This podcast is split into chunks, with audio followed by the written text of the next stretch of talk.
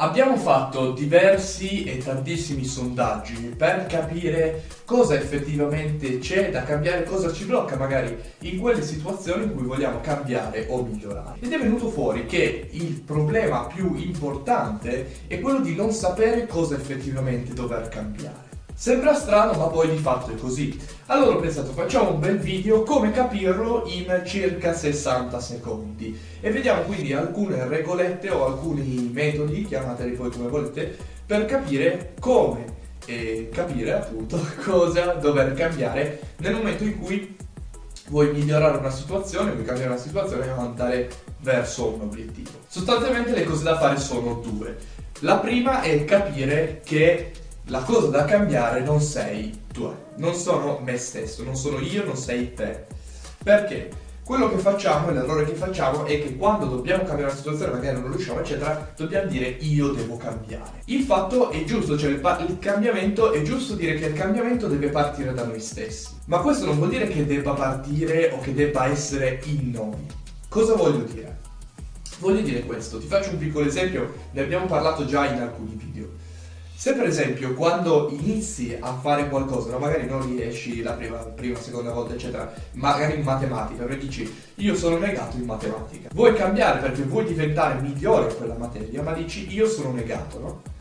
E allora dici io devo diventare bravo in matematica, che è corretto da un certo punto di vista, ma il fatto non è, non sei te che devi essere corretto per la matematica, di fatto non è che uno nasce scorretto per la matematica o nasce incapace nella matematica uno che magari perché applica delle strategie che lo portano a risultati che non sono funzionali.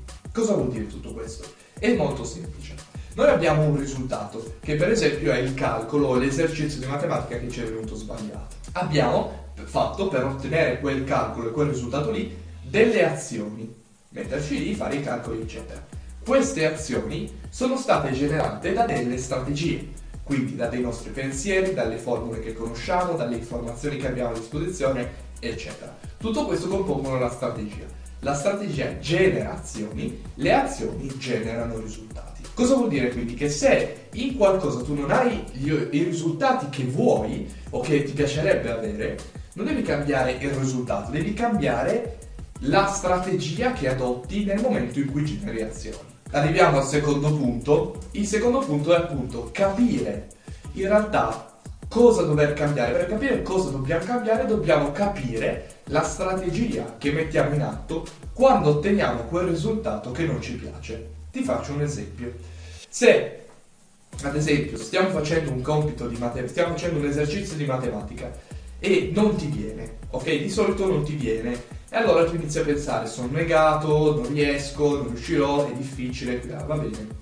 Questi sono tutti i pensieri. Il risultato alla fine è che no, l'esercizio ci, verrà, ci viene sbagliato. Ok, facciamo dei passi indietro, vediamo le azioni. Le azioni che abbiamo fatte sono state corrette sono state consone all'obiettivo che volevamo raggiungere? Guardiamo per esempio se abbiamo fatto tutti i calcoli giusti. Ok, bene allora magari non ci siamo impegnati abbastanza, magari non abbiamo fatto le cose a dovere, torniamo indietro, andiamo a vedere la strategia che abbiamo applicato. Quando io sono arrivato sul banco e ho aperto il libro per iniziare a fare l'esercizio, qual è la strategia che ho applicato da quel momento? Cosa ho fatto?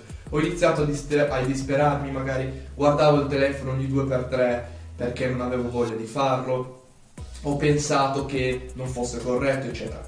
Quella strategia ha generato poi delle azioni, cioè magari ha generato il fatto che tu ti sia messo lì a fare l'esercizio con poca voglia, distratto, l'hai fatto velocemente, eccetera, che ha portato a un risultato scarso che non ti piace.